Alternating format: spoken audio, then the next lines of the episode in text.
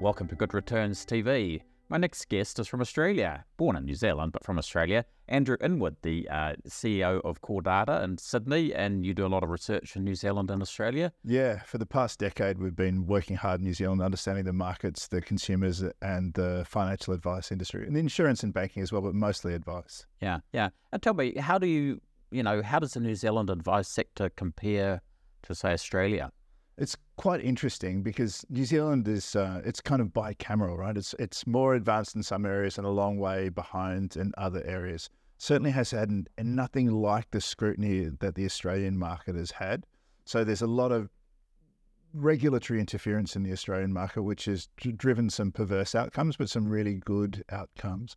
If you look at the cost of, of New Zealand advice, it's still relatively more expensive than Australia cost of insurance, particularly the amount that goes to advisors, is still significantly more than in Australia. So in some ways, the New Zealand market's really attractive to people in that space.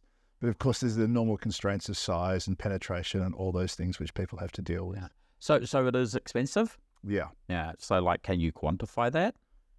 Well, it's hard to be completely accurate, but in my case, I mean, I have an advisor in New Zealand and an advisor in Australia. As you pointed out, my family's from New Zealand. I'm a Papakura boy. But uh, um, so my my personal advice uh, advisor in New Zealand is probably four times more expensive than my advisor in Australia, and I certainly have more funds under management in Australia. The the kind of service communication and push is possibly a little bit weaker in New Zealand, although we have very much an index play in New Zealand, so we're probably asking for that to be cheaper.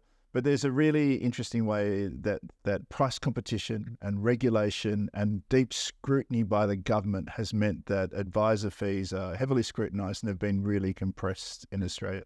So people are trying to find margin in other places, which is an interesting outcome. And and what economists would call a perverse outcome of regulation. Yeah, yeah, yeah. Do, do you think um, this will mean there'll be pressure to drive down fees in New Zealand or the cost of advice? I don't really know is the answer, and I hesitate from saying uh, anything about that because the constraints and pressures on what is a pretty flexible and malleable time in the government aren't really focused on advice on this country. We haven't seen the mis-selling scandals and we haven't seen the blast radius of some of the things that have happened mm. in Australia. So people have been able to preserve their margins. So I don't think this is a government focus. Remember, in Australia, we had um, the Cooper Review, the Banking Royal Commission, and this current government is really working hard to reform the superannuation industry, which is looking not at price now, but at service. And, and it's it's a challenging piece that people have tried to have both of those things at the same time. So we've probably been quite lucky in New Zealand that we haven't had the the the government getting really heavily scrutinising advice. But that, is that? I don't know that it's luck. I mean, that's probably going too far. Narrow markets have kind of interesting outcomes. There's there's been a lot of um, uh, forcing of behaviours in Australia beyond the nudges and the way in which compulsion has worked in savings and superannuation, where there's some really interesting, really positive outcomes. And we're in the what I think is the kind of tertiary stage of the superannuation industry, where it stopped being about fees and it's stopped being about performance and it's starting to become about service. So if you think about what's happened there in the 1992, I think uh, mandated superannuation became law. It was part of a thing in the Campbell report, which came out in 81. And then, it, then it's been going up and up and up ever since. Now, there's starting to become some really interesting sums of money in that space. I think it's about 4.9 trillion of stored dollars in Australia. So that starts to change the way in which it's working people are on average at the moment are retiring with about two hundred thousand dollars in their private superannuation uh, uh, bucks, which is really meaningful.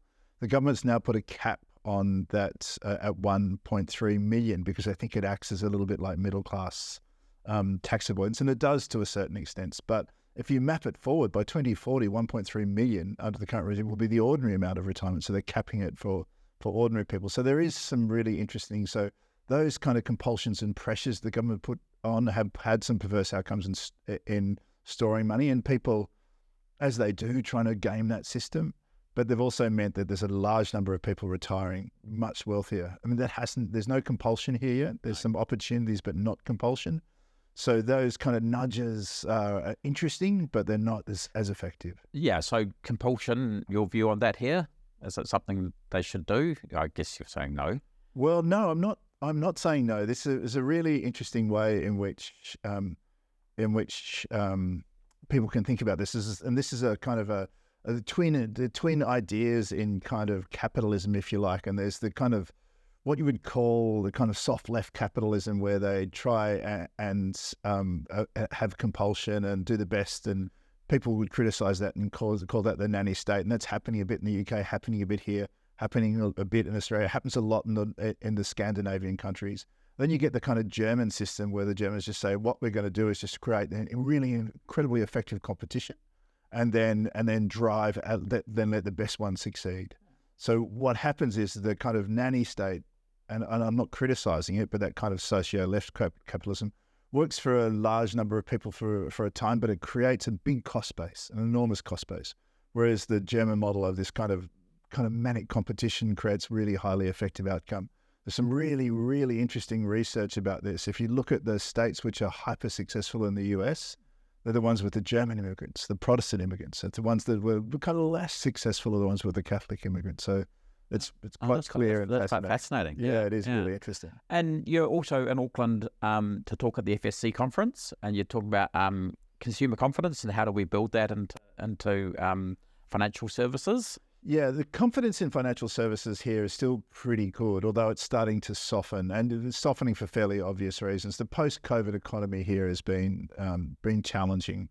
The government's faced into uh, um, uh, all sorts of pressures. There's not only economic pressures, there's meteorological pressures and genealogical pressures. Uh, and hist- historical pressures that are facing this country. So the pressures are really significant the kind of the depth of the economy isn't there to support it. doesn't have the deep manufacturing place like the South of America, it doesn't have the highly low cost, highly flexible work like Southeast Asia. So it's got this kind of mix of cultures which are which makes it really constraining.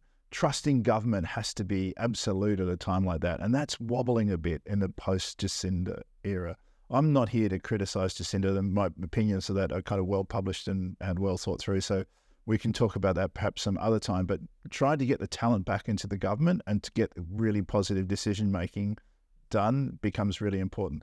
There's been some signals recently, and they're very well publicized about changes in taxation structure, which create more confusion than certainty, and we need to think that through. Yeah. So it's actually about making some decisions about those things rather than just talking about them.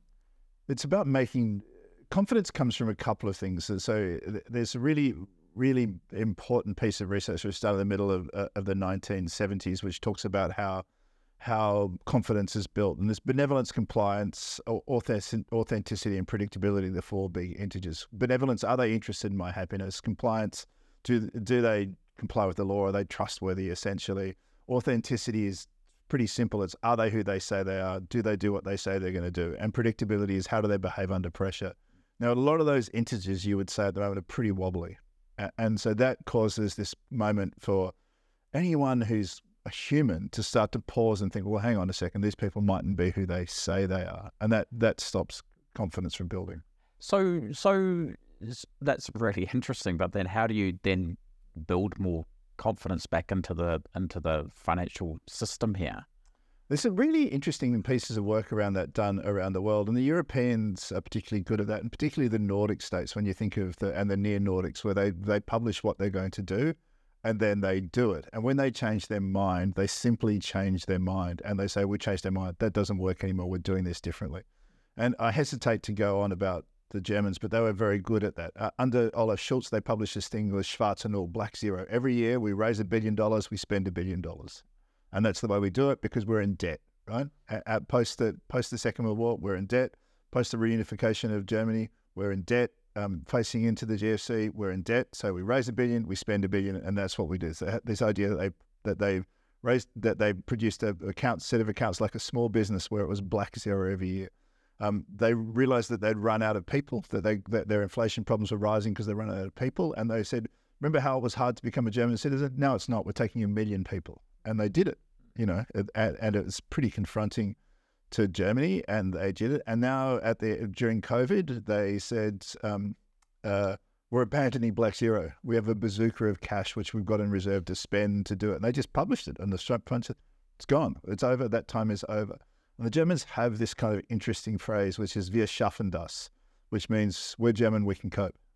And one of the things that I would constantly say to people about New Zealand and where people, all New Zealand's in trouble, so you never write off the Kiwis, mate. Seriously, just never write them off, right? Mm. They're pretty resilient. They get on with stuff. They're hardworking. They're intelligent. They're, you know, the Scottish folk, the Islanders are unbelievably resilient. So you wouldn't write them off. It's going to be a pretty tricky three years, but you'd never write them off. Yeah. Oh, fascinating. Well, we'll leave it there. We're at, at time. So thank you for coming into the studio, Andrew, and and and um, it's great to see you. It's absolute pleasure. Thank yeah. you for having me. Yeah, cheers. Thank you.